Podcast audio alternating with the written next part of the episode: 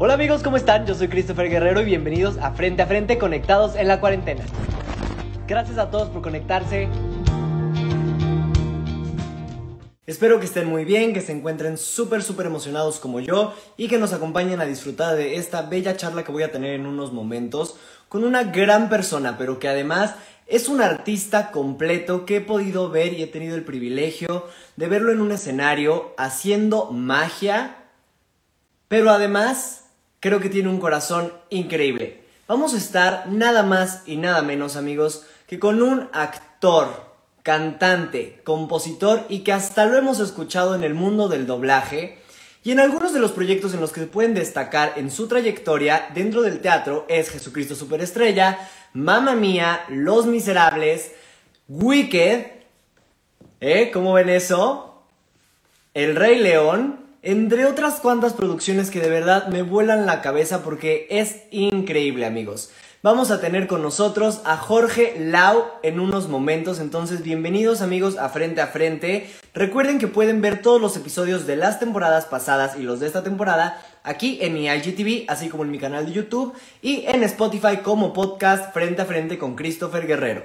La verdad es que hemos tenido invitados increíbles que no te vas a querer perder las siguientes sorpresas y puedes revivir todos y cada uno de los momentos increíbles que hemos vivido a lo largo de estas temporadas, amigos. Entonces, como ya les mencionaba, el día de hoy vamos a tener, y tengo el honor de tener frente a frente conmigo, a una persona que admiro muchísimo, como les decía, actor, cantante, compositor y hasta en el doblaje, en los proyectos que hemos mencionado, y vamos a hablar un poquito de cómo la trayectoria que ha tenido lo ha llevado a donde está y qué es lo que viene para él en esta carrera tan maravillosa que ha consolidado, amigos.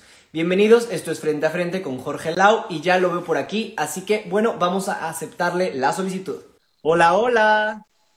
Hola, ¿cómo estás, Cris? Muy bien, gusto. ¿Y tú? ¿Qué tal? ¿Cómo va tu semana? Todo muy bien, todo marchando en orden, con muchas cosas que hacer, con mucho trabajo, afortunadamente, pero muy contentos de estar aquí contigo. Qué bueno, muchas gracias. Primero que nada, pues te repito, es un honor tenerte aquí. La verdad es que admiro tu trayectoria, te admiro como ser humano y he tenido el privilegio de gozar de tu talento en un escenario. Entonces, bueno, para mí es maravilloso traer a gente tan talentosa como tú y que además pueden compartirnos de sus experiencias que nos suman a todos en todos los sentidos. Gracias de verdad por tu tiempo. No, hombre, gracias a ti de verdad. Creo que la labor que estás haciendo está padrísimo. Todo lo que te has aventado a hacer y cómo lo estás llevando a cabo tan profesionalmente, se ve muy profesional, entonces la verdad te felicito y te agradezco por la invitación. Muchísimas gracias, Jorge. Pues te platico un poquito de qué va este proyecto y esta entrevista, que más bien me gusta llamarle una charla porque me gusta que se sientan en la confianza de podernos platicar de todo un poquito. Pues Frente a Frente nace para que las personas que admiramos la trayectoria de los artistas puedan conocer un poquito más de qué los ha llevado a ser lo que son el día de hoy. Entonces vamos a hacer unas cuantas preguntas, vamos a hablar de tus proyectos, como dijiste en la historia, del pasado, del presente y de lo que viene en el futuro, que es lo que más me emociona, porque te veo creando cosas increíbles, que entonces está padrísimo. Y posteriormente vamos a tener un poquito de tiempo con el público, entonces nos van a dejar sus comentarios, sus preguntas, y bueno, vamos a poderlos leer, y cerramos con otras preguntitas. ¿Estás listo? Así será. Listísimo, cuando tú digas, ya estoy. Perfecto. Amigos, pues bienvenidos. Aquí tenemos a Jorge Lau con nosotros y vamos a comenzar con este Frente a Frente. Jorge, pues les platicaba un poquito antes de que tú entraras de la trayectoria que has tenido como actor, como cantante, que incluso has estado en el doblaje. Pero yo creo que toda esta parte del talento, pues viene ya detrás con mucho trasfondo. Y quiero preguntarte un poquito, ¿cómo nace este amor o esta pasión por el arte y en qué momento decides dar el brinco para comenzar a labrarte esta carrera? Pues mira, la verdad es que yo creo que mi amor por la música siempre ha existido. Siempre me ha gustado mucho escuchar música, desahogarme con la música, cantar todo el tiempo. Creo que siempre afortunadamente tuve un talento para cantar y siempre me encantaba cantar. Nunca me di cuenta que lo quería hacer profesionalmente. Durante mucho tiempo hice teatro musical en la prepa, en el Thomas Jefferson. Durante toda mi prepa, toda mi secundaria, y la verdad es que ahí hice muchos de mis mejores amigos de la vida, y como que fue eso, como que fue mi grupo de amigos y fue un hobby. Después empecé a estudiar otras cosas, diseño gráfico, y como que hice una audición para Jesucristo, y me quedé, y de ahí, o sea, me acaban de preguntar hace poquito en Jesucristo cuál fue tu experiencia, y creo que el haber estado en ese escenario con Lola Cortés, con Eric Rubin, en ese entonces en Ocesa, fue una emoción inmensa para mí, y desde ese momento dije, creo que sí me encanta hacer esto, o sea, me encanta el escenario, las luces, ver todo tan profesional, ver lo que estábamos creando entre todos, ver a estos monstruos también en el escenario como era Lola, Eric, Piaun, Abel, toda esta generación que dije, wow, está increíble, y a partir de ese momento decidí prepararme, porque la verdad es que no me había preparado antes, fue como un amigo me dijo, vamos a la audición, y me quedé. Entonces dije, esto se necesita preparación, o sea, necesito clases de canto, clases de baile, clases de actuación, y empecé a darle duro, y pues de ahí, ¿no? De ahí sale como esta pasión, y a partir, pero siempre la música ha estado de lado, siempre he tenido una banda de rock, siempre me ha gustado el rock, y música de todo tipo ya ahora, ¿no? Pero siempre la pasión por la música me ha acompañado toda la vida. Ok, pues sí, claro, yo creo que uno no se da cuenta nunca como hasta dónde puede llegar, o sea, a pesar de que lo acompañe este amor, este talento que pues claramente se ve en un escenario y se ve cómo lo haces con tanta pasión y desde el fondo de tu corazón, pero como que no dimensionabas a dónde iba a llegar esta parte. ¿Fue complicado para ti el decidir comenzarlo de manera profesional o simplemente fue como muy smooth de parte del medio y para ti? Pues la verdad fue complicado. Siempre, de hecho, en México yo creo que es más complicado y más en esa época y todavía antes, pero en esa época pues no había escuelas de teatro musical en ese entonces. No había ninguna escuela. Bueno, existía la escuela, perdón, sí, de Manolo Fábregas, pero como que no veía por ahí. O sea, como que yo decía, no, pues tengo que tener una licenciatura como todo el mundo y porque nunca sabes qué es lo que va a pasar en esta carrera y tenía muchos amigos que tenían esta carrera, pero a lo mejor no era lo que yo quería cuando los veía. Entonces, la decisión fue complicada porque te enfrentas como a todos estos tabús, más en México o en Latinoamérica, porque no existe una cultura del teatro musical tal cual. Al final del día no es nuestro, no sale de nosotros, pero en realidad sí fue complicado y entonces fui un poco tratando de combinar mi carrera de diseñador con la carrera de teatro musical y fue complicado porque en verdad quería llegar a algún lugar grande, o sea, quería hacer cosas grandes, pero obviamente pues no está tu atención en donde debe estar, ¿no? No estás enfocado, entonces durante mucho tiempo estuve como, podría decir ambivalente, okay, hasta que tomé la decisión de decir, a ver, diseño me está sirviendo para muchas cosas, pero necesito dar todo por el todo e ir por lo que quiero, ¿no? Entonces, sí fue durante por lo menos 9 años de mi carrera estar como por aquí, por acá y viendo por dónde, entonces fue complicada la decisión, no fue nada sencillo. Sí, me imagino totalmente porque justamente... si bien para el diseño se necesita un poquito de creatividad y todo esto, pues estar dividiendo ahora sí que todas tus partes en para dónde, nunca termina uno, yo creo que de consolidar el talento completo o explotar ese potencial si estás como fragmentado en estas áreas. Y en realidad pues la mente es tan poderosa y tan cañona que yo creo que a veces nos frena un poquito al no podernos arriesgar al 100%. Y justamente de ahí va mi siguiente cuestión contigo. A lo largo de la carrera y en esta vida en general enfrentamos muchos obstáculos, pero yo creo que de ellos tenemos que aprender bastante. Entonces me gustaría que nos platicaras un poquito para la gente que nos esté escuchando, ¿cuáles han sido para ti, Jorge, los retos más grandes que has tenido que enfrentar a lo largo de tu carrera, tanto en lo profesional como en tu vida personal, para que el día de hoy voltees y digas, ok, lo valieron? Wow. Híjole. Después de tanto tiempo, yo creo que es eso que te mencionaba antes fue uno de los más complicados, ¿no? El sí decir, dejo mi carrera, o sea, dejo diseño y me voy a dedicar a esto de por vida y por completo y en alma, mente, cuerpo, ¿no? Por las tres. Esa fue una decisión bien difícil, pero al mismo tiempo fue la más liberadora de todas. O sea, fue cuando dije, sí, fue la mejor decisión que pude haber tomado, porque estaba dando patadas de ahogado, ¿no? Y estaba al final del día es una carrera muy efímera, ¿no? Actuación como el canto, como el baile, es una carrera bien complicada y te enfrentas a muchos nos. Otro de los obstáculos es, pues durante mucho tiempo y hasta la fecha te encuentras con muchas puertas cerradas, ¿no? También tienes que ser muy inteligente en cómo, hacia dónde moverte estratégicamente. Sí tienes que ir pensando en un futuro, hacia dónde tienes que llegar.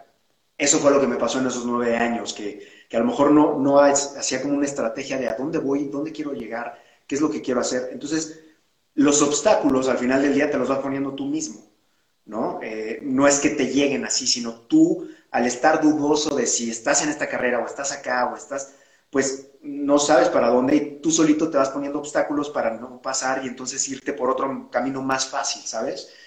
Creo que ese es de los aprendizajes más fuertes que he tenido en mi carrera. Cuando empiezas a dejar que todo fluya y estás enfocado y estás direccionado hacia un lugar que dices, voy.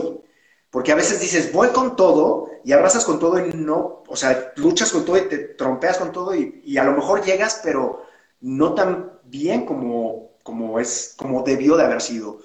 Entonces, hay un momento en donde se junta que fluyas con tu decisión, con tu enfoque, con lo que quieres, y que digas, soy y voy para allá. O sea, cuando dices, soy y voy para donde tengo que ir, las cosas cambian totalmente en tu vida.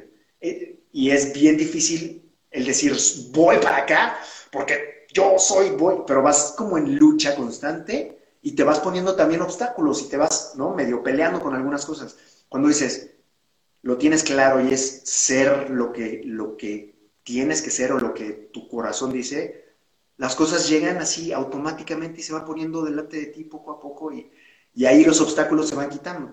Literal, es más que nada, siempre se lo digo a mis alumnos en los talleres, es la mentalidad, es bien difícil cambiar la mentalidad. Totalmente de acuerdo, y qué bonito que lo dijeras, porque es algo que considero súper importante para todas las personas que, en sí en la vida, pero yo creo que para esta carrera que, como comentas, es tan efímera, tan cambiante, y siempre lo decimos cuando estamos en estas entrevistas, que como llegó se puede ir. Entonces, si no estás pensando realmente en renovar tu mente y creer que lo vas a lograr, o sea, yo creo que también es importante creer en ese sueño, en ese ideal que tienes, porque por algo está puesto ahí, y con ello puedes caminar de una manera más sencilla. O sea, y sí considero que las cosas sí fluyen cuando tú lo dejas todo, y hablamos mucho de la honestidad, o sea, realmente esta honestidad que tiene uno dentro como artista y como persona, ¿no? Al decir, ok, chance, el diseño era muy padre, me estaba sirviendo y lo que sea, pero realmente esto es lo que soy, esto es lo que quiero, y esa honestidad hace que del corazón vengan las cosas más bonitas, y creo que de ahí vienen las oportunidades que más van trazando el paso del artista, en este caso, en tu carrera, que hemos visto cómo va creciendo, y que podemos aplaudirla, la verdad, porque no ha sido un camino sencillo, pero eso es muy bonito que lo digas de esa manera. Y a mí siempre me gusta decir que al final nosotros somos nuestro mayor obstáculo, pero somos nuestro mejor aliado. O sea, tal cual. Eso es lo que yo siempre digo, que es como, ok, o sea, si bien te está costando trabajo, ¿por qué te está costando trabajo? Piénsalo 2 veces y tú ayúdate a quitarlo. Pero qué bonito, exacto, qué padre que nos comentes desde este lado. ¿Y algún aprendizaje más significativo? O sea, el de los más significativos, si bien ya platicamos de alguno, pero como esto es como montaña rusa, o sea, yo siempre que hablo de esta carrera digo, va, viene. ¿Algún momento en el que tú dijeras, alto? O sea, después de que tomas la decisión para entrar de lleno, que digas, alto, y tú te topas con pared y tomas un aprendizaje después de algo. Pues mira, creo que dentro de todo esto que estamos hablando y del aprendizaje, obviamente, conforme vas creciendo, también la plasticidad que tienes para poder cambiar tu mentalidad, para poder fluir, a veces se vuelve más dura, ¿no? Y más cuadrada en algunos aspectos, pero es eso, tratar de buscar plasticidad. Y uno de los momentos que creo que más aprendizaje me ha dado en la vida y como ser humano y como todo, es el aventarme como productor. O sea, como productor del Amour, que hice el show del Amour Cabaret por 3 temporadas. La verdad es un trabajo exorbitante y súper complicado, y lo tienes que tener muy claro y tienes que... Aprendí todo desde, o sea, desde ser, tienes que ser muy humilde para ser productor y al mismo tiempo tienes que ser muy buen negociante, tienes que tener la mente fría para muchas cosas y cuando te avientas a veces sin pensarlo, que es lo que un poco lo que te decía, pues a veces pasan las cosas pero no pasan como a lo mejor lo tenías planeado, ¿no? Porque es también el show que hice, afortunadamente, para mí, es un monstruo, es gigantesco, es un show grande y enfrentarme con todo eso fue una gran experiencia y gran aprendizaje que obviamente poco a poco, conforme fueron pasando las temporadas, fui puliendo, fui mejorando, fui tratando de componer cosas. Creo que la última temporada para mí fue extraordinaria y exitosa, lo disfruté muchísimo, el elenco, todo. Entonces, creo que sí hubo un progreso en esta cuestión de voy como productor, porque aparte ni siquiera cantaba. Tenía muchas ganas de cantar en el show, porque son canciones que me encantan a mí y me encanta ser cantante de micrófono y este rollo, pero era demasiado trabajo, ¿no? Entonces, fue una gran experiencia, gran aprendizaje y obviamente, te miras al futuro, sé que de lo que hice todavía hay que pulir más cosas, hay que mejorar otras y a lo mejor se transforma el show a otra cosa, ¿no? Pero esa es una experiencia de producción gigantesca y gran aprendizaje. No, y es justamente esta última parte que dices de pensar a futuro y entender que hay cosas que se pueden pulir. Yo creo que en el momento en el que uno, cuando crea algo, da algo para algún personaje o lo que sea, o en este caso una producción de este nivel, si te quedas en el, ok, ya salió y bueno, a otra cosa, pues te quedas estancado. Y en realidad yo creo que se trata de estar evolucionando, no solo Exacto. como persona, sino también como artista, como ser integral, que en este caso nos has demostrado por esta parte que dices, ok, puedo estar delante o detrás, pero estoy creando algo que al final me va a dejar grandes enseñanzas. Y de ahí sacarlo lo mejor. O sea, a lo mejor no te digo que haya sido tan sencillo o que de pronto salió, porque nada en esta vida es sencillo y lo que es sencillo no se disfruta para nada. Mucha gente, en el caso de los shows, que es una producción que amerita mucho trabajo, mucha gente nada más ve el resultado y nunca se pone a pensar realmente en lo que hay detrás. Tantas caídas y tropezones que llevan a que un show sea lo que es. Y que tú te hayas aventado a ese nivel y decir, ok, entiendo lo que es estar dentro de un escenario y además ahora entiendo lo que es estar detrás. Y de ahí caminar a construir grandes cosas que pueden ir evolucionando a la par contigo, que es lo más bonito. O sea, saber que a pesar de que la forma cambie, el fondo siempre va a ser Jorge Lau entregándolo todo en los proyectos que haga, tanto como talento o como gestor de ellos.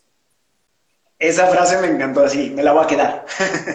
Jorge Lau, dando el corazón en todo, literal. O sea, nadie ve la parte de atrás en una producción y es inmensa. Sí, no, realmente nadie se esperaría tantas cosas que hay detrás de todo esto. Y en esta carrera, yo sé que hay muchas cosas que uno valora y que al final dice, wow, qué bueno que están pasando y qué bueno que las vivo. Pero para ti, ¿qué es lo que más disfrutas de tu carrera, de estar con un público, de crear arte? ¿Qué es lo que más disfruta Jorge Lau de esta carrera? Uf, la verdad es, bueno, antes que nada, saludos a todos los que están viendo la entrevista, porque hay muchos saludos por ahí. Saludos, besos, los amo, están increíbles. Agradezco siempre su apoyo, te lo juro que ahorita sí digo, wow, con la gente que me sigue, de verdad. Muchos abrazos, muchos besos por todas partes del mundo, etcétera. Besos a todos. En cuanto a tu pregunta, amo cantar, o sea, disfruto muchísimo, soy actor también, pero amo cantar, me gusta el arte cuando te enchina la piel. Hace poco también me preguntaron, ¿cuál fue tu primera obra que dijiste, yo me quiero dedicar a eso, cuando la viste? Y yo o sea, ya estaba haciendo cosas y lo que sea, pero cuando vi Rent en 1998 o algo así, con Eric Rubin, con Pia, con muchos compañeros ahora entrañables. Cuando vi Rent, dije, ¿qué es esto? Y me pusieron la piel chinita en muchas, si no es que toda la obra, ¿no? Todo el tiempo. Y dije, yo quiero eso. Yo quiero hacer eso. Quiero ser un monstruo como los que yo estoy viendo y que con la voz y con su interpretación te sacan lágrimas y te hacen sentir contento o triste o emocionado y te enchinan la piel. Entonces, cada vez que canto, trato de hacer eso. O sea, ahorita no sabes cómo extraño, por ejemplo, un escenario, más allá del teatral, un escenario en vivo. Ahorita que estoy con lo del sencillo, Tiempo de Amor, etcétera, extraño muchísimo cantar con un micrófono y explotar, porque literal, como dice Billy Elliot, siento electricidad, yo siento que exploto cuando canto. O sea, siento que así de la boca me sale fuego y fireworks ¿no? Y eso me encanta transmitirlo a la gente. Eso es lo que quiero y siempre he querido, transmitírselo todo el tiempo a la gente, porque creo que en esos momentos de hacer arte, es para lo que necesitamos el arte. El arte es como drena a las personas, ¿no? Se hace olvidar de sus problemas en estos momentos que estás viendo al artista o el arte en sí, y te olvidas y empiezas a explorar otros sentidos de tu vida como persona. Y en estas emociones que nosotros transmitimos es precisamente para eso, para olvídate de tu vida un rato, ven a nuestra ficción y piensa que de esto que estás viviendo y que estás aprendiendo y que te estamos emocionando, tu vida es igual. Tú puedes hacer esta misma magia con tu vida, ¿sabes? Eso es lo que siempre trato de decir con todo lo que hago y con todo lo que he hecho. Es como cantar y ve, tú también puedes hacerlo con tu vida, ya sea, no sé, explorando el ajusco o yéndote con tu pareja a la playa o los pequeños instantes. Eso es la vida. Entonces, eso es lo que me encanta de esta carrera, que explotas y transmites emociones y haces olvidar a la gente muchas cosas y les dices al mismo tiempo, tú puedes hacer lo mismo con tu vida, aunque tengas miles de problemas, ¿no? Wow, qué bonito y qué profundo en realidad, porque si bien el arte, yo creo que el arte bien hecho es que evoca las emociones tanto del que las está transmitiendo como del que está del otro lado viendo. Yo creo que ahí ya hablamos del arte bien hecho y un trabajo bien logrado. Y qué bonito que lo pongamos desde este punto de entender realmente el ponerse en las letras de otro a veces o en las personales y transmitir desde el corazón las cosas. O sea, realmente hablar con la verdad a través de la música es tan poderoso y tú nunca sabes en realidad lo que está pasando el otro y es catártico. O sea, realmente crear arte es catártico tanto para uno como para el que lo está disfrutando ahí sentado o en su casa o en donde sea. Y eso es impactante para todos cuando lo entienden. Para mí es lo máximo. O sea, es de verdad, no sé, cada vez que me subía al escenario, al momento de cantar mi canción era como, ahí les va. O sea, sientan conmigo y si hoy a lo mejor estoy más complicado en mis emociones, traten de sentir algo de esto que les estoy dejando, ¿no? Entonces, literal, el arte para mí es eso, es que te enchinen la piel y saber que todos somos humanos, ¿no? Y sentimos eso. Justo, qué bonito, justo la parte de que todos sentimos y todos entendemos y todos vivimos esas mismas emociones a diferentes proporciones, desde diferentes trincheras, pero al final todo nos conecta al corazón, o sea, todo nos conecta a lo que hemos vivido, tanto bueno como malo, y qué padre que alguien que tenga el poder de pararse en un escenario como lo haces tú, tanto con micrófono o detrás de un personaje, pueda sentir esa conciencia, porque de ahí radica el que una persona que te esté viendo pueda decir, uno, wow, quiero hacer lo que él está haciendo, y dos, que te puedas ir por una hora, 2 minutos, lo que quieras, con algo en el corazón que va a ser un cambio en ti. O sea, realmente sí hace el cambio en las personas, escuchando. Y sabes eso, ahorita que lo mencionas, me acuerdo mucho de la gente, bueno, normalmente contesto todos los mensajes, me tardo a veces mucho, a veces no, pero hay mucha gente, la que más, no que recuerde, sino que la que más tengo presente es en El Rey León,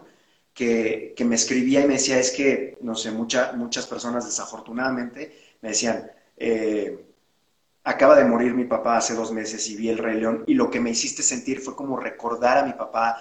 Y me hiciste sentir cobijado y saber que mi papá está dentro de mí. O sea, todas esas cosas es cuando dices, wow, el mensaje está hecho, el arte se hizo la magia y la gente lo aceptó bien, ¿no? Ahí es cuando dices, valió la pena todo este esfuerzo y todas estas emociones que he sentido, ¿no? Tal cual es espectacular eso. Wow, sí, realmente el entender que el arte se hizo vivo y te deja esta satisfacción a ti como el artista, el que hiciste un buen trabajo. O sea, que siempre hay cosas que corregir, como hemos dicho, porque si no, bueno, ¿qué sentido tendría? Pero que al final lo que lograste dar en ese momento fue hecho vida en el otro. Y eso es padrísimo. Qué bonito. Gracias de verdad por compartir esto con nosotros. Chicos, les recuerdo que pueden dejar todas sus preguntas y comentarios para después revisarlos, leerlos e interactuar con ustedes. Y si se perdieron esta entrevista, la pueden ver aquí en IGTV después, en YouTube y en Spotify como Frente a Frente con Christopher Guerrero. Pero va a estar increíble. Jorge, quiero que nos platiques un poquito, si ya nos has contado de aquellos proyectos que has tenido, ¿cuál para ti ha sido de los proyectos más representativos de tu vida? En general, o sea, para ti, ¿cuáles han sido esos proyectos que han sido un pilar para tu carrera en lo personal y obviamente en lo profesional? Mira, yo creo, o sea, definitivamente uno de los pilares más fuertes que tuve, bueno, obviamente sí puedo decir Jesucristo porque fue mi primera obra, pero pilar así que me haya sostenido fue Wicked, ¿no? Haber hecho Wicked, vaya... Ya había hecho Mamma Mía como Sky también, afortunadamente, pero haber estado desaparecido después por aproximadamente, de haber hecho Mamma Mía, no sé, 4 años, y regresar con un papel protagónico en un teatro nuevo, en la zona, en cómo estaba todo, ¿no? Este conjunto, y la obra que era espectacular, que es espectacular, y que... Es una historia muy humana, a pesar de que es del Mago de Oz, etcétera, o de la bruja, ¿no? De el Favá. Es una historia muy humana. Haber estado en ese momento, o sea, fue un gran pilar y un gran spotlight, obviamente. Una gran experiencia, muchísimos amigos que hice en esa obra. Y aparte, no es que no me imaginara, o sea, te voy a contar un poco, más o menos, de yo no haber estado en teatro. Después hice Despertando en Primavera, yendo y viniendo de cuando me fui a Cancún, pero cuando regresé porque me dieron el papel de Cancún, vine a audicionar a México y me lo dieron, pero mi experiencia en la audición no es que yo no me sintiera Fiyero, al contrario, y esto es cuando te explico un poco de cómo tiene que estar tu mentalidad en esos momentos. Yo estaba audicionando y dentro de mí, yo no conocía la obra y ya estaba audicionando. Entonces, en ese momento dije, bueno, voy a ver el video, el único que existía en ese momento, de Wicked, que era un video en YouTube de o sea, más chico que esta pantalla, la que tenemos, de hecho, así de chiquitito. Entonces, lo vi en una pantalla gigantesca, todo pixeleado, no se veía nada. Pero cuando llegó la canción de Fiyero, dije, ay, como que... puedo cantar eso. Y esa música me gusta. Yo no conocía la obra, o sea, ¿no? O sea, no sabía de qué se trataba. Y como que me aburrió un poquito cuando la vi, porque pues no vi nada. Pero cuando escuché la canción de Fiyero dije, ah, mira, esa está buena y creo que es como lo que yo canto. O sea, como medio pop, medio... Dije, órale. Y como que sentí que era muy rollo mi voz. Bueno, voy a las audiciones, tal. Siguen las audiciones, voy pasando filtros y de repente... pues yo voy para Fiyero y tal, iba seguro, ¿no? Con lo que me dieron de material, yo iba como en voy a lo que voy a disfrutar mi audición, voy a disfrutar que hace mucho que no tenía una audición, ¿no? Y para Ocesa y tal. Van pasando los filtros y de repente en el último callback, para no hacerte más largo este asunto, en el último callback nos dicen, oye, tienes que venir a este último callback un poquito más... arreglado. Yo iba en botas, pantalón medio pegado, bota, pues no rockera, pero 2-2, y con una playera medio pegada, ¿no? Ya sabes, enseñando el cuerpo.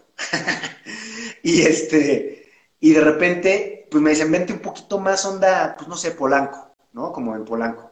Y para mí Polanco, pues era como, yo me puse zapatito negro, pantalón gris, camisa blanca, camisa blanca, ¿no? Cinturón, fajadito, así como muy fresita.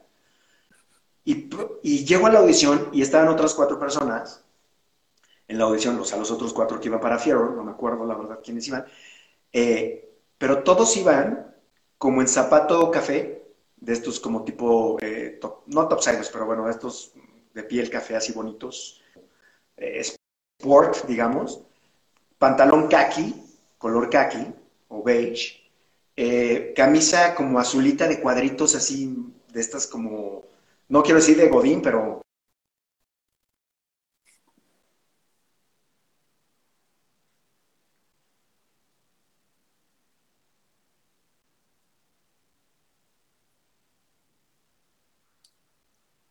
Creo que perdimos un poco la conexión. Creo que te nos fuiste, pero ya. Nos quedamos en la discusión. Los dejé en suspenso. Sí, y yo no. Bueno, entonces veo a todos así como súper uniformados, como perfil Fiyero, que yo no conocía cómo iba el personaje, y yo dije, o sea, ya no me quedé. Ya estoy... Pero en ese... Yo voy diferente, era como, bueno, a mí me pidieron esto, lo que yo entendí fue esto, pues ni modo, ¿no? Ajá. Total, llegué a la audición y dije, voy a dar lo que yo soy, lo que yo creo y cómo me siento, voy a ser yo. Y nada más con pantaloncito así de vestir y bien bonito, llegué y al final me quedé yo. Y todos los que iban disfrazados, pues no se quedaron, ¿sabes? O sea, fue un poco como este pilar de seguridad también en mí, ¿no? En creérmela, en cómo estaba en ese momento, en saber qué es lo que quería, saber a dónde quería llegar después de Cancún, saber que quería hacer cosas, o sea, y para mí fue uno de los grandes pilares, y este ejemplo que te digo es, mi mentalidad en ese momento había cambiado gracias a todos estos procesos que había tenido, y después pues ya viene Rey León, ¿no? Pero fue uno de los grandes pilares para decir... Sí pude y nunca pensé, porque a lo mejor nunca me hubiera imaginado ser el príncipe de él, nunca en la vida hubiera imaginado eso. Y cuando pasó fue como, claro, yo lo pedí, lo vi, lo supe manejar y así fue, ¿no? Es muy, muy raro, pero padrísimo a la vez. Wow, no, y realmente es impresionante, o sea, que nos platicaras justamente esta parte de Wicked, que creo que para todos fue una sorpresa este musical. Me encanta platicarlo porque he tenido el gusto de tener a Ana Ceci y a Majito aquí también con nosotros en Frente a Frente y lo platicamos de esta manera de decir, wow, el monstruo que fue Wicked y que justamente yo creo que los que fueron seleccionados para todo el elenco fueron los ideales. O sea, yo creo que fue el momento preciso para todos y ver ese desempeño a lo largo de la temporada que rompió precedentes, que era un teatro nuevo, que la gente no sabía ni qué esperar por esta magnitud que representaba el musical. Qué padre que esa oportunidad haya llegado a tu vida.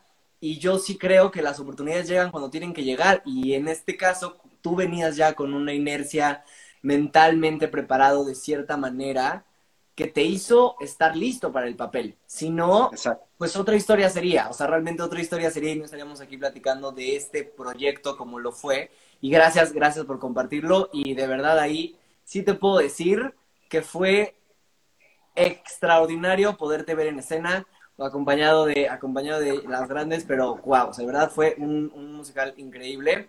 Y eso por parte del teatro.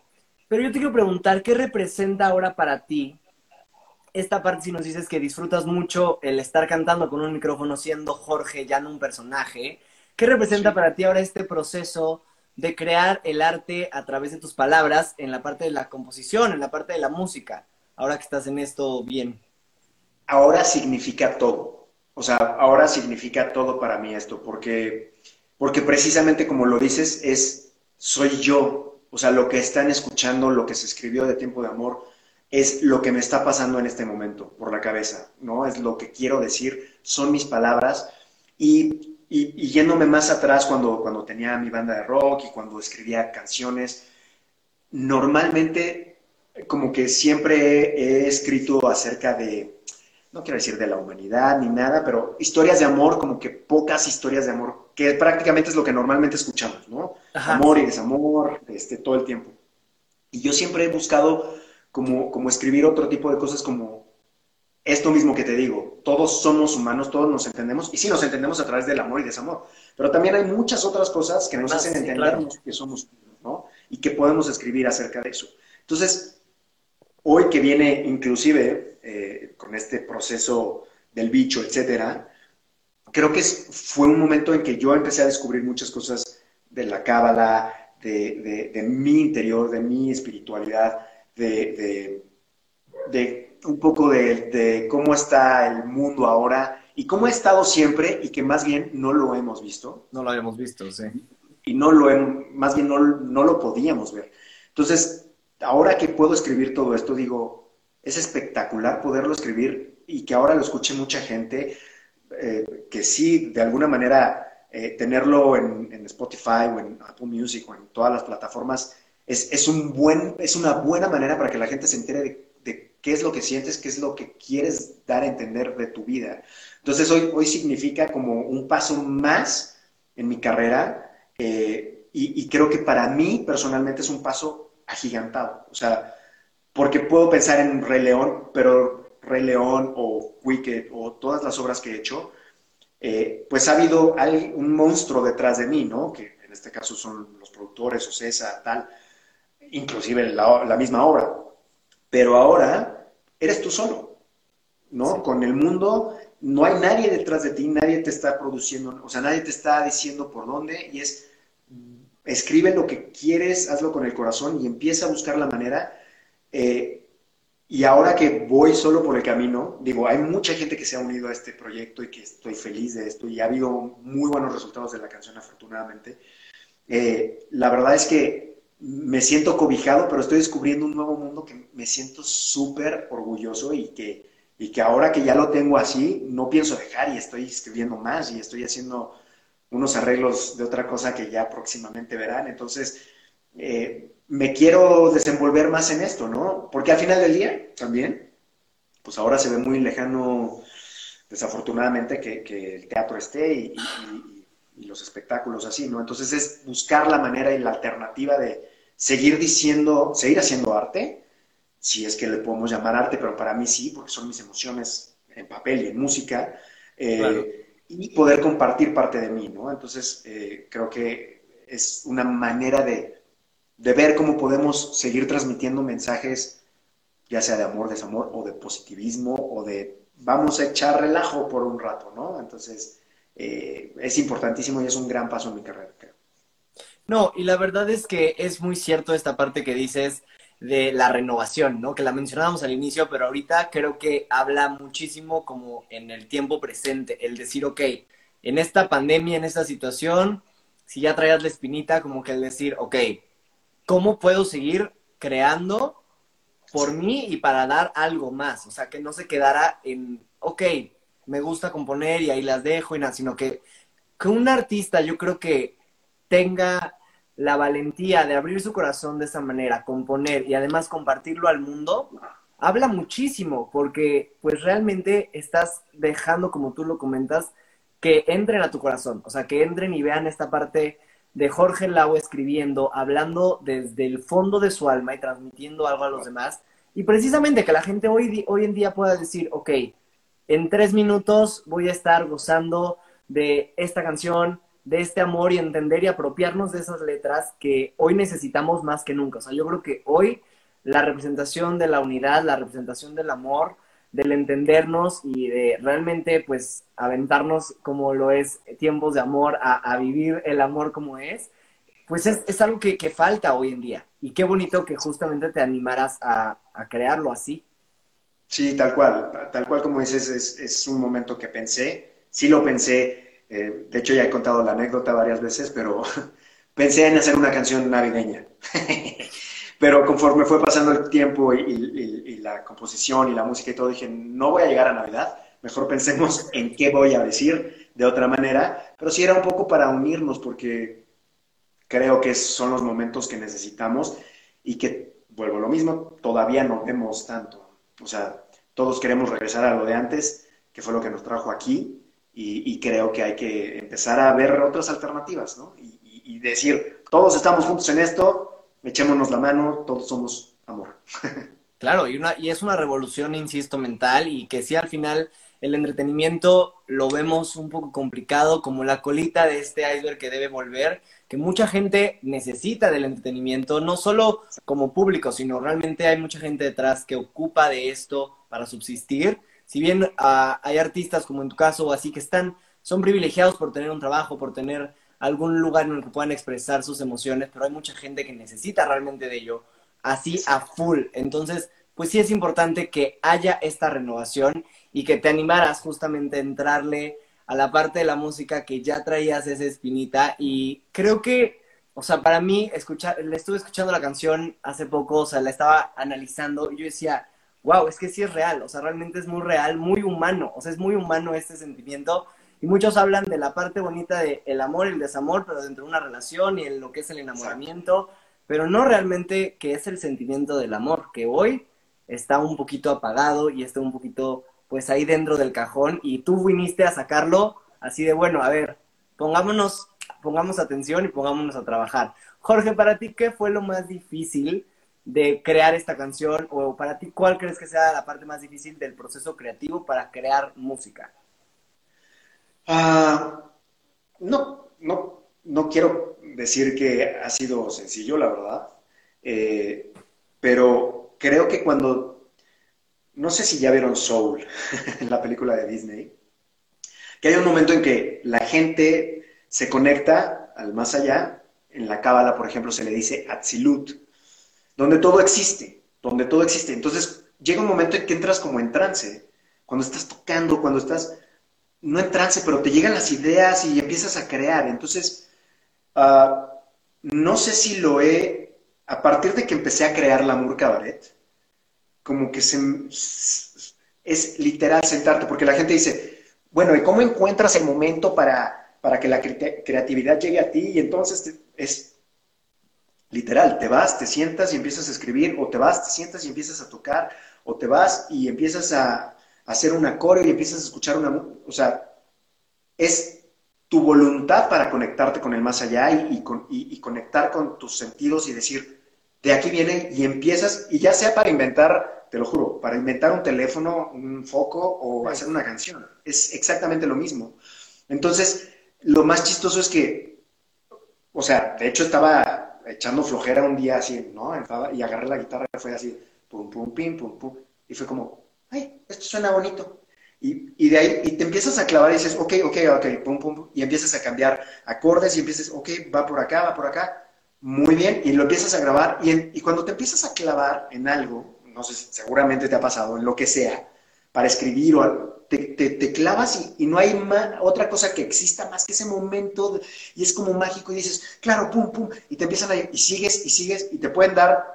Puedes empezar a las 10 de la mañana y terminar a las 12 del día siguiente, o estar 24/7 sin comer, sin nada, y empiezan a pasar las ideas. Y es increíble cómo podemos tener esa capacidad de ni siquiera comer.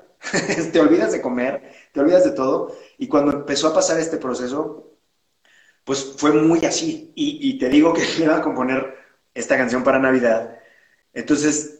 la música, como que dije, esta música me está dando para Navidad, ¿no? Y primero fue como la melodía.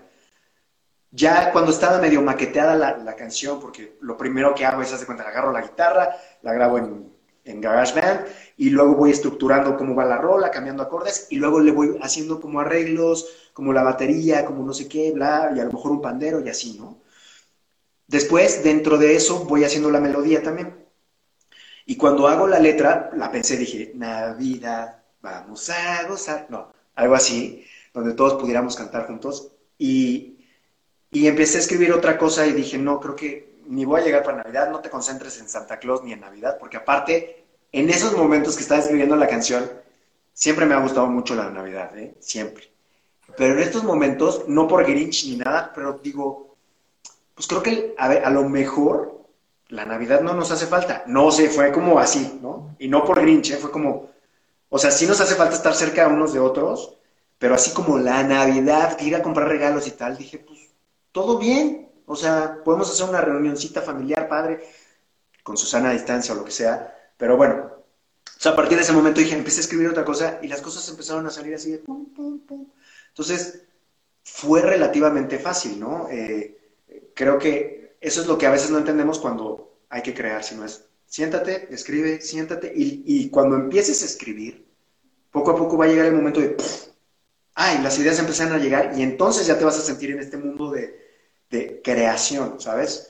Cuando dice la gente, cambia tu dolor o convierte tu dolor en arte, es porque lo puedes empezar a escribir, y a lo mejor empiezas a escribir, me siento mal, me siento triste, no sé qué, y de repente pasa una hora y ya empezaste a escribir 20 páginas, pero ya de otra cosa de, porque entonces, y ya te empezaste a conectar con eso, que es la creatividad, ¿no? Entonces, tal cual así fue, y fue muy padre, es muy padre, me encanta.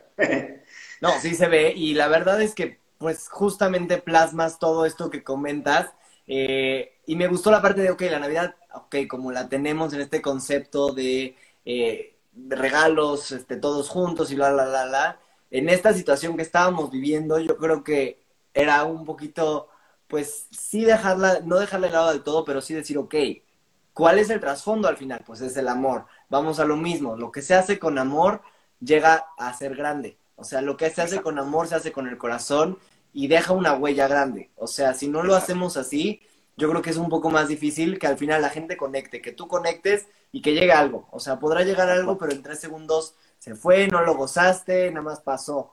Pero el proceso en general de realmente dejar el corazón plasmado, en este caso, en esta canción, pues fue muy bonito esta historia. Gracias por la anécdota. Y ya que estamos en estas, ¿nos podrías regalar un poquito de Tiempos de Amor para las personas que nos están aquí viendo, así a capela, o si tienes tu guitarra por ahí, así nada más? Tengo la guitarra, pero tengo aquí, un muchacho que no me deja, dile sola, se llama Tango, pero está dormido en mis piernas, entonces creo que no va a poder con la guitarra, porque si no lo va a tener que mover, pero pues ahí les va.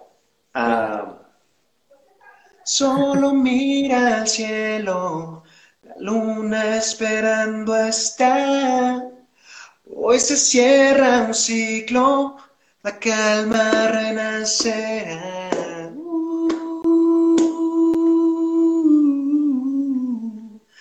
Ese cruel tormento, tu luz lo iluminará. Solo recuerda que en tu corazón tienes la fuerza del mar, tienes la fuerza del mar.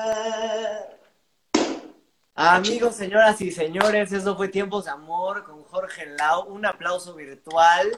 Gracias por ese talento, por compartirlo con nosotros y por esta charla que estamos gozando bastante. Amigos, pues manden los aplausitos aquí para que los podamos ver. Y qué padre, aplausos. Justamente ahorita que he escuchado otra vez la letra, pues es esto. Realmente ahí está la clave. Dentro del corazón está la fuerza que necesitamos muchas veces para aventarnos, para hacer. No solo para crear arte, en este caso lo enfocamos a esto, pero para vivir, amigos, necesitamos aventarnos a hacer las cosas realmente desde el corazón. Porque si así fuera, el mundo sería diferente. Entonces, qué bonito. Gracias por esto. Y quiero preguntarte justamente de esto, antes de pasar a las preguntitas del público. A Jorge Lau, ¿qué le falta por lograr? ¿Qué le falta por vivir? ¿Qué viene para Jorge Lau? ¿Qué le falta por lograr? Yo creo que poco a poco me voy haciendo como estas metas, ¿no? Soy una persona que trata de, lo que decíamos, tratar de tener plasticidad cerebral, ¿no? Que no te vuelvas cuadrado, de reinventarte. Eso es bien, bien difícil, saberse reinventar. Y reinventar no me refiero a, ahora voy a tener una nueva imagen. Es tú ser una nueva persona, que esta plasticidad que tienes, o que todos tenemos la capacidad, es como, ¿qué parte tengo que entender nueva? Porque no todo está entendido en tu vida, ¿no? Y te vuelves rígido a veces en pensamientos. Entonces siempre es tratar de ver, ok, ¿ahora qué puedo hacer? ¿Qué puedo regalarme a mí mismo para regalarle a la gente? Wow. Y que entiendan esta situación en la que estoy de alguna manera, o que me siento, ¿cómo les hago entender esto, ¿no? Y cómo encuentro alternativas, porque dentro de esta situación que estamos viviendo también es buscar alternativas nosotros mismos para nosotros, ¿qué nos puede hacer felices? O cómo, desafortunadamente la economía está colapsando, lo que sea, pero ¿cómo puedo encontrar el camino para yo poder dar mi mensaje, hacer lo que me gusta y seguir un poco teniendo dinero, encontrando una economía estable, y obviamente aprovechar mis mejores momentos. Creo que eso es como lo que siempre he tratado de hacer, y ahora con esta situación más, o sea, el cambiar constantemente de mentalidad, momentos malos todos siempre vamos a tener, nunca se van a acabar, porque es parte de nuestra naturaleza, ambivalentes, somos una dualidad. Entonces, no hay momentos malos sin buenos, pero el chiste es cómo sorteas todo eso, cómo navegas sobre eso, y eso es lo que más que nada he estado trabajando en esto como persona. Creo que hoy como persona, eso es primeramente lo que estoy haciendo, como tratar de ver todo lo que no ha salido como he querido, quizá, personalmente y profesionalmente, y para dónde tengo que dar la vuelta, qué es lo que tengo. Porque normalmente hablamos de este aprendizaje así de he aprendido una lección, pero no has aprendido nada, o sea, no has aprendido nada. Esa es la verdad. Sí, y a veces vamos a repetir otras cosas. Entonces, eso es más que nada lo que he estado tratando de hacer, como entender qué es cómo lo tengo que aprender y de qué manera tengo que desaprenderlo o aprenderlo con amor para entonces entenderlo y no enojarme con eso. Eso es también bien difícil, porque es nuestro ego y nuestra rigidez, ¿no? Y hablando del futuro profesionalmente, viene todo esto. Es decir, ¿qué me falta por lograr? Creo que hasta la fecha, difícilmente o no, he hecho lo que mi mente ha querido y lo que he querido, consciente o inconscientemente. Inconscientemente, en cuestión de que a veces no sabes para dónde vas, y vas para un lado y te está llamando inconscientemente, y llegas a ese lado y dices, ¿cómo llegué aquí? Así de, ¿quién me trajo? No fui yo, pero fue tu inconsciente. Y conscientemente, estos procesos de ponerme metas de decir, creo que es momento de hacer el quédate en pijama, porque quiero hacer videos, pero diferentes, no quiero hacer lo mismo que todo el mundo está haciendo, sino poner videos blanco y negro, y a lo mejor que sea en pijama, que sean los domingos, ¿sabes? O sea, ¿cómo puedo hacer algo y mejorar las cosas que yo veo que me gustan y mejorarme a mí mismo como persona, como profesional? Claro. Entonces, esa fue mi idea con Quédate en Pijama, ¿no? O con la Amour Cabaret. ¿Cómo puedo hacer? Ni siquiera fue así, se me ocurrió de la nada. Pero a partir de que se te empiezan a ocurrir las cosas, decir, creo que es buena idea. Ok, escríbelo.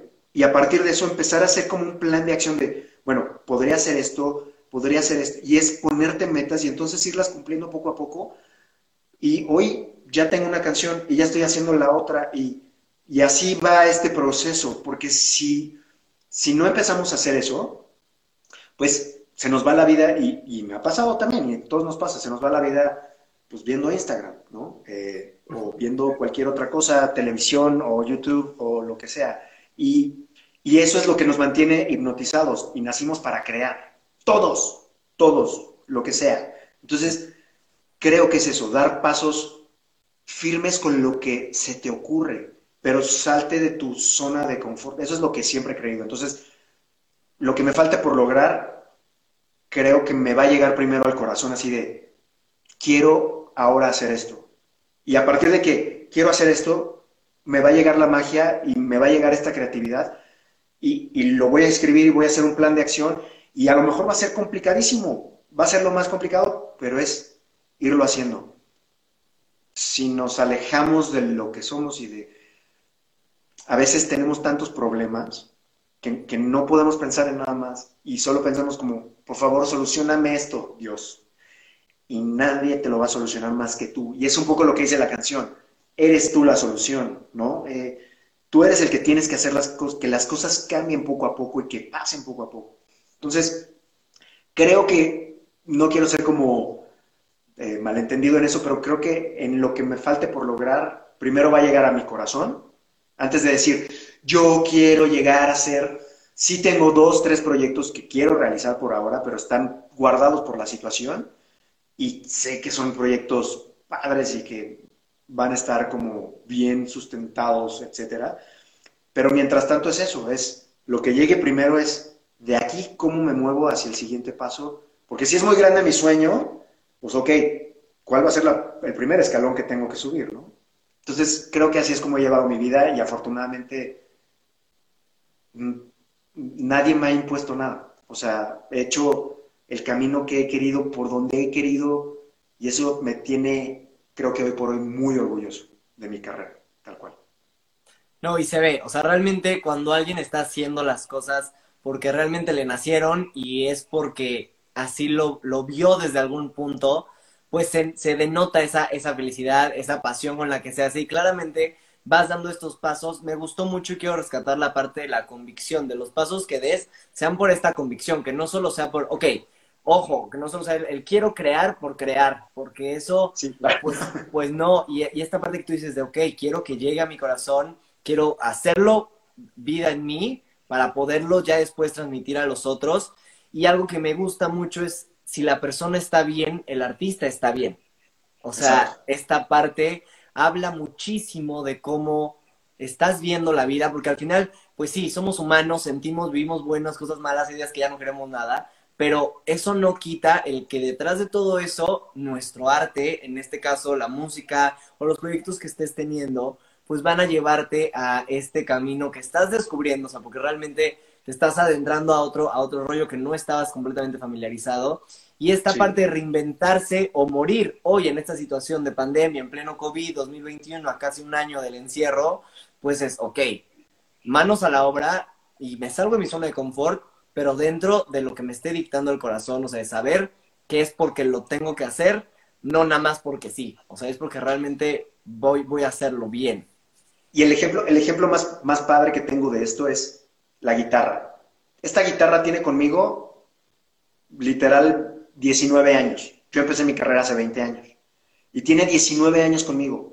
Y he compuesto cosillas, pero las dejo. Hasta la fecha, y esto es como para mis Acoustic Lau que voy a hacer, Acoustic Lau Live que voy a hacer, hasta la fecha todavía me cuesta mucho trabajo cantar con la guitarra. O sea, realmente dije, tengo que hacer algo diferente y empujarme a empezar a hacer las cosas diferentes para que sean resultados diferentes y poder entonces hacer estas cosas que siempre he querido, pero no he podido porque pues allá estaba la guitarra nomás para componer y guardada como en el estante, ¿no? O sea, y allá a todos nos pasa, ese es el gran ejemplo. 19 años, y puede sonar horrible y puede decirme, buh, o lo que sea, pero al contrario, ahorita estoy diciendo, es momento, sí, claro, de hacerlo, ¿no? O sea, es empujarme a hacerlo, y he mejorado y estoy extasiado con esto. No, pues sí, y me gustó mucho ese ejemplo porque es real, o sea, el que diga que no hay algo por más mínimo que sea en su vida, que realmente tiene ahí, que ha dejado guardado en el cajón por mucho tiempo, pues este momento es el momento en el que lo tiene que hacer. Y a mí me gusta mucho decirles a los invitados, y como cuando estamos en estas charlas, es, si después de esta pandemia, de esta cuarentena, no saliste con algo nuevo, con una nueva habilidad, como mejor persona o lo que sea, vuélvete a encerrar porque no te sirvió de nada. O sea, es real. No salgas de tu casa. Sí, o sea, no vuelvas a salir hasta que de verdad haya ese cambio, ¿no? Y es muy, sí, bonito y muy humano realmente decir, ok, lo acepto, lo admito y lo afronto, ¿no? Y es la parte complicada y que tú lo has logrado. Gracias por eso. Y vamos a pasar, amigos, a la segunda parte de esta bella charla que hemos tenido aquí con Jorge Lau en Frente a Frente, sí, con las personas que están aquí conectadas. Si quieres leerte un comentario, y ahorita yo te leo algunas de las preguntas que me llegaron al question box. A ver, los que veo aquí, ¿dónde veo? Me recordó a tus palabras, Cris, excelente entrevista a ambos, muchas gracias. Sí, la verdad está muy padre, estoy disfrutando mucho la entrevista. Claro. Qué padre que siempre estás compartiendo tu enorme talento con nosotros, Jorge Lau. Este es Angie, besotes mi Angie, muchas gracias. Hola Jorge Lau, el Doc, hola. Tiempo de Amor, la canción del 2021. Besos. ¿Qué más por aquí? Queremos la versión a capela. Ah, estaría bueno, ¿no? Una versión a capela, hacer muchas cosas. Padre. Tiempo de Amor. Aquí hay una pregunta de Rodrigo Gómez, no sé si siga, pero dice, para ti, ¿cuál es el significado profundo de Tiempo de Amor? Pues eso, o sea, que todos estamos conectados, que no somos separados, que no estamos separados de nada. Toda nuestra experiencia, todo lo que vivimos es experiencia del todo. Esto va a sonar así de... sáquenla, pero es como experiencia del todo, o sea, es... Mi experiencia es la misma, es una experiencia diferente a la que tú estás teniendo, pero es experiencia general del universo.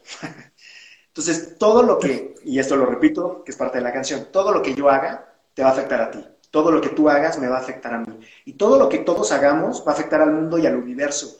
De alguna manera, en algún momento.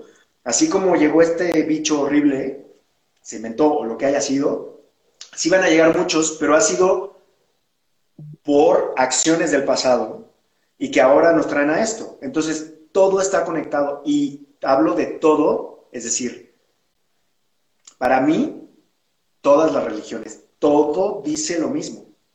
Todos somos una luz, una energía. Todos somos átomos vibrando. Todo es átomos. Entonces, eso es lo que trato de decir con Tiempo de Amor y el significado más profundo para mí de Tiempo de Amor. Que lo que yo hago, si yo soy la solución, entonces yo voy a provocar ser la solución en más personas. Al yo darle la música a más personas o dar este mensaje, si es lo que a mí me toca, voy a tocar a una persona en su corazón que va a decir, wow, me sacaste de mi depresión a lo mejor, me sacaste de mi momento más triste y quiero hacer algo por mí y entendí y conecté con la... O sea, ese es el significado de somos una unión, somos eslabones, todos estamos juntos, es una cadena de... Porque hay gente, por ejemplo, que me dice, bueno, ¿y qué haces con tanta información del mundo y de lo que pasa con la economía y tal? Pues no puedo hacer nada con eso, no puedo cambiar al mundo, pero doy mi granito de arena porque sé que ese granito va a llegar a otro granito y lo va a juntar y va a decir, yo a lo mejor tengo la capacidad de hacerlo más grande, y el otro va a decir, yo también, y después empieza a hacer la playa y después ya es un arenal gigantesco. Wow. Eso es lo que para mí significa Tiempo de Amor. Hay una película que se llama Cadena de Favores. Es eso, es ir pasando la estafeta. Y cada quien va a hacerlo más grande. O sea, ahorita todo el mundo hace muchas cosas muy importantes, pero, por ejemplo, ahorita que estamos en este live, y lo pensé y me cayó el 20 antes de la entrevista, que yo decía, alejémonos de las redes sociales o de muchas cosas y veamos dentro, porque las redes sociales son una herramienta, pero ahora me cae el 20 de que la herramienta sí es de tenernos conectados, no tenernos en zombies, sino... Estamos haciendo esta cadena y estamos conectando para que... Porque antes eran como los medios de comunicación antiguos y entonces para llegar ahí, a ver si te formabas y a ver si te tomaban en cuenta. Ahorita todos lo podemos hacer y todos podemos esparcir esta información, amor, etcétera, para estar más enterados todos y unidos porque somos una humanidad, somos uno. Entonces ese es el significado de Tiempo de Amor, que espero que lo hayan entendido. Y la gente así de... Pues yo no entendí el significado así, pero bueno, ¿no? No, pero para mí es un poco eso, ¿no? No, y es totalmente cierto, yo creo que muchos lo comparten y realmente sí lo entienden desde esta parte, o eso esperaríamos, ¿no? Que la gente realmente entendía desde este lado, pero me gustó mucho esta parte de entender que al final las consecuencias que vamos viviendo, pues son de uno tras otro, mías, y somos uno en conjunto, y hoy, en especial, lo que dijiste al final justamente de estas redes sociales, de este nuevo mundo digital que estamos haciendo, pues creo que lo más importante hoy es que como comunidad del arte, del entretenimiento, haya una unión, más allá de si ya soy famoso, si ya me vi, si ya me... Porque al final eso va y viene, insisto, pero el que estés creando esta conexión, para mí por eso es tan representativo este proyecto, que nace justamente desde el corazón y traer a gente como tú que comparte esta parte de decir, ok, o sea, creamos esta conexión con la gente, conocer que somos personas, lo que hay detrás y entendemos mucho más el trasfondo y la trascendencia que podemos llegar a tener en este mundo si aprendemos a vivir con ello. O sea, realmente hoy necesitamos cada uno hacer lo que nos toca, no querer hacer de más ni querer abarcar más, sino hacer lo que tienes que hacer para lograr que llegue a hacer algo. Si Exacto. no, no lo vamos a lograr. Y gracias por decirlo porque me hizo como caer en esta cuenta que al final el 20 siempre es bueno que nos vuelva a caer. Y gracias Exacto. por compartirlo aquí con nosotros. Y amigos, quédense con estas palabras que han sido pues muy bonitas, que vienen desde el fondo del corazón de un gran artista y de un gran ser humano, como podemos verlo el día de hoy. No sé si quieras leer unos dos más y pasamos a las últimas preguntitas ya para cerrar esta charla. A ver, dice... Anabel, soy tu fan de Rey León. ¿Qué tienes de Scar en tu personalidad? ¡Ay! Bueno, ¿eh? ¿Qué tengo de Scar? ¿Qué será? La verdad es que sí, ahorita es lo que te decía, estoy trabajando, no estoy trabajando, pero mi lado oscuro es algo, todos tenemos un lado oscuro y es algo que tenemos que asumir, no pelearte con él y no ocultarlo, sino es, también somos eso. Sí. Entonces, mi lado de Scar, yo creo que sería la inteligencia, la perspicacia. No, pues... Yo creo que es un poco la locura, o sea, y en el buen sentido de la palabra. Creo que de repente hago muchas locuras, de repente ahorita puedo hablar de muchas cosas espirituales y tal, y entonces el despertar, y bla, pero de repente la verdad es que soy una persona que me gusta divertirse todo el tiempo y me gusta divertirme conmigo mismo. O sea, si no le causo risa a la gente, eso es muy chistoso, porque si no soy chistoso para otros, es como, pues lo hice para mí, ¿no? Y entonces puedo hacer como muchas cantidades de tonterías en el súper, ¿no? Y entonces empiezo a bailar de la nada o estoy gritando de repente o cantando en el coche, o luego en mis historias así, ¿no? Por ejemplo, los bloopers cuando hacía Quédate en Pijama o todo este rollo, me divierto muchísimo haciendo bloopers. O sea, creo que me divertía más haciendo bloopers que cantando. Entonces, creo que es esa locura que me encanta tener y esta diversión así. Y que de repente soy muy eufórico, por ejemplo, en los conciertos. Si llego a ir a un concierto de un artista que me encanta, no necesito tomar para volverme un maldito eufórico de... ¿no? Así de locura, así de... ¿Qué le pasa a este chavo? ¿No? O sea, que denme lo que tiene ese chavo. Literal. Entonces, creo que soy un poco así, creo que es la locura un poco lo que puedo rescatar de Scar, tal cual. Oh, wow, y qué bonito que lo digas, pues sí, o sea, es cierto. Y me gustó esta parte, ojo amigos, creo que dio en algo que muchos no hablamos y muchos dejamos de lado, la parte, entender que todos tenemos la parte oscura dentro de nosotros y hay que aprender a vivir con ella, porque eso hace que seas más fuerte. Eso realmente... también de ese dolor y de esa oscuridad creas cosas grandes, o sea, y puedes aprender a vivir con ello, y aquí nos lo comenta desde esta parte. Y lo de la locura, bueno, eso me encanta porque quiere decir que eres una persona capaz de disfrutar las pequeñas cosas, y hoy en día hemos perdido esa chispa, o sea, realmente como sociedad la hemos perdido. Yo creo que con la edad más la perdemos, o sea, vamos como creciendo y la vida nos atapa y ya perdimos esa chispa. Y qué bueno que hoy tú digas, no, o sea, para nada, yo la disfruto, la gozo y la vivo al 100%, porque de ahí, insisto, habla de una persona que está bien en todos los sentidos y eres, o sea, y eso lo demuestras como artista, como persona, y todas tus áreas hasta cierto punto prosperan basados en esta, pues en este disfrute y en este goce que le das a las pequeñas cosas, que es lo más bonito, la verdad. Sí, y también en esta carrera es muy fácil, la verdad, también es muy fácil divertirse. O sea, creo que de estos 20 años de carrera que estoy cumpliendo, o sea, pocas veces no me divertí, ¿no? O sea, era como, tienes que divertir, en el teatro te diviertes, o sea, te diviertes en los camerinos, te diviertes haciendo... Es más, creo que mi Instagram volaba de hacer tonterías en mis historias, en El Rey León todo el tiempo, ¿no? Entonces, la verdad es muy fácil también perder la cordura, pero sí es padre, la verdad. Y lo del lado oscuro, pues sí, es complicado no luchar con eso. Es como que lo queremos esconder, entonces no lo escondan. Si eres enojón, nada más di, sí soy. En el momento en que digas, sí soy enojón, súper enojón, y me purgan esas cosas, y lo aceptes, vas a empezar a dejar de ser enojón. Poco a poco... Y va a llegar un momento en que vuelves a ser enojón, pero se minimiza. En lugar de estarte peleando y ocultándolo, el monstruo se vuelve gigantesco. Cuando dices, soy esto y sí lo soy, se vuelve chiquito. Y ahí está, guardadito, tal cual.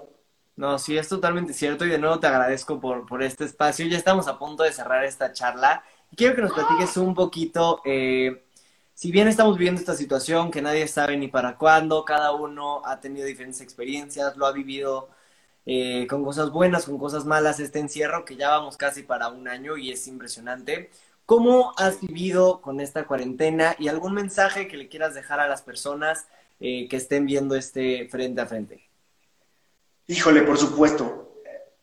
Durante toda la primera parte, afortunadamente me siento muy afortunado, tuve unos buenos ahorros, tengo todavía, pero la parte complicada, para nosotros que nos dedicamos al arte, no quiero decir que no sea novedad, pero es algo muy común tener temporadas de trabajo y de repente termina una temporada, estás un mes así como, ¿para dónde voy? Entonces, no es tan ajena a esta situación, pero tanto tiempo sin que no haya nada de trabajo, sin que no haya economía o que se genere la economía, sí ha sido complicado. Creo que lo más complicado ahorita ha sido como este nuevo año, ¿no? Que a lo mejor todo el mundo pensábamos que, bueno, ya es nuevo año, nueva era y todo va a cambiar. Toma, no, no. Y no creo que sea triste, ¿eh? Yo creo que es muy difícil. Para muchas personas, afortunadamente, no he tenido la pérdida, pero para todas las personas que han perdido seres queridos, les mando de verdad todo mi amor porque es de las cosas más terribles que puede el ser humano pasar. Y creo que ha sido complicado y creo que es complicado, pero lo que yo pienso es que todo está cambiando. Y como lo dije desde un principio, nada va a regresar como era antes. Creo que nos tenemos todos que preparar para un cambio de mundo. No sé ni cómo explicarlo, pero inclusive económico, creo que no lo estamos viendo todavía porque estamos muy metidos en nuestro mundo o en nuestras cosas o en querer sacar adelante la economía, pero si vemos por lo menos este año, todavía no va a llegar ninguna, ni siquiera nueva, ni minúscula normalidad. Entonces, sí le digo a la gente que estemos tranquilos, que veamos alternativas, que nos ayudemos unos a otros, que sigamos ayudándonos de cualquier manera, ya sea con un like, ya sea recomendando unos pasteles de alguien, ya sea con una canción, ya sea recomendando a una persona que, oye, él me hace este trabajo, o sea, ayudándonos así. Y de ahí en fuera también pensar mucho en cómo preparar nuestra mentalidad para lo que venga y cómo empezar a tener un criterio más amplio de una normalidad que ya no va a existir y que que tengamos cubrebocas y todo esto no está bien, pero no por el hecho del bicho, sino por el hecho de cómo vamos a empezar a vivir en un futuro. Eso es lo que yo le diría a la gente. Pensemos más allá de, bueno, se va a recuperar, nos vamos a recuperar en mayo. No, porque aparte viene una cuesta económica que quién sabe qué va a pasar con la economía. Entonces, le digo a la gente, de verdad, ayudémonos como podamos todos, y no digo económicamente, como podamos para rescatarnos a todos, por lo menos espiritualmente, emocionalmente a todos, echar siempre buena vibra, que es ahorita lo que necesitamos, porque hay mucha gente muy hundida y lo puedo entender. Entonces, ayudémonos y sí pensemos en un poco abrir la mentalidad para saber qué viene y cómo va a venir. Entonces, y que nos pongamos fuertes emocionalmente todos. O sea, sí hagamos esta unidad porque es lo que necesitamos para lo que pueda venir, que creo que va a ser un cambio muy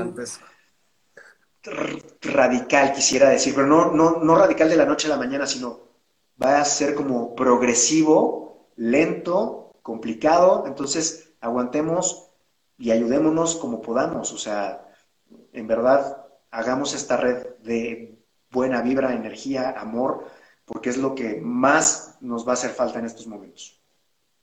No, es verdad. Mucho amor y muchos saludos. Sí, claro. Gracias por compartirlo. Si bien nunca estuvimos preparados para lo que estamos viviendo, nunca vamos a estar preparados para lo que venga, pero sí vivir con este entendimiento y tratar de buscar la renovación de la mente de la que hablábamos al inicio, de que si bien no va a ser sencillo, pero tiene que llegar, entonces es más fácil cuando lo aprendes a vivir. Obviamente no se explica uno ni logra ponerse en los zapatos a lo mejor de las personas que están sufriendo lo que están sufriendo, y no quiere decir que las personas que no lo hemos vivido los menospreciamos ese sentimiento, ni mucho menos, sino al contrario, tratamos de que esa obscuridad desde este lado, con la buena vibra, con el amor, con esta esperanza que se está pudiendo dar, que en algún punto llegue a servirles a estas personas, y que este granito de arena y esta semilla que estamos sembrando a través del amor, a través de esta conexión y a través del apoyo que se tiene que crear, va a llegar a ser un cambio real.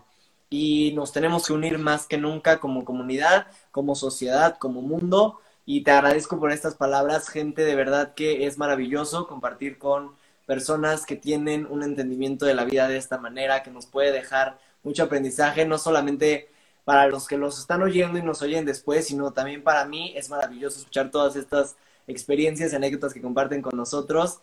Jorge, te agradezco por ello. Y antes de despedirnos, ¿nos puedes decir, por favor, tus redes sociales para estar al pendiente de todos tus proyectos y todo lo que venga? Pues mis redes sociales, así tal cual, Jorge Lau por todas partes, Jorge L-A-U. Me encuentran en Twitter, Facebook, todo, Instagram, YouTube también, que ahorita pues ya estoy sacando los videos bueno, ya saqué el video de Tiempo de Amor, pero voy a empezar a sacar los videos de las nuevas canciones que vengan. Y pues en las plataformas también me pueden encontrar en Spotify, en Amazon, en Apple Music, en todas partes ya me encuentran también como Jorge Lau. Inclusive YouTube ya hizo como algo de juntar perfiles porque había como canciones, había videos de personalidades. En este caso de Jorge Lau, por ejemplo, había canciones, porque era la música de YouTube, pero también estaba mi video. Entonces ya todo está conjunto, entonces ya está como artista Jorge Lau en YouTube, entonces ya pueden buscarme por todas partes como Jorge Lau y ahí les voy a aparecer con Tiempo de Amor y por todas partes. Perfectísimo, pues amigos, vayan a darle amor a Tiempos de Amor, precisamente disfrútenla, gócenla, vívanla y amigos, continúen creando cosas maravillosas. De verdad, Jorge, te agradezco con todo mi corazón tu tiempo, que hayas tomado la entrevista, esta charla que disfruté muchísimo. Espero que todos ustedes la hayan gozado, amigos. Y recuerden que se queda guardado en IGTV, aquí en este perfil, y también lo pueden ver en mi canal de YouTube, Christopher Guerrero Oficial, así como en Spotify y en todas las plataformas de streaming como podcast en Frente a Frente con Christopher Guerrero. Esto fue Frente a Frente con Jorge Lau. Les mando un fuerte abrazo a todos. Muchísima buena vibra, mucho amor. Gracias, te abrazo a la distancia, Jorge, y vamos a estar al pendiente de todos los nuevos proyectos que tengas. Nos despedimos. Adiós, amigos. Muchas gracias. Hasta luego. Bye. Paz.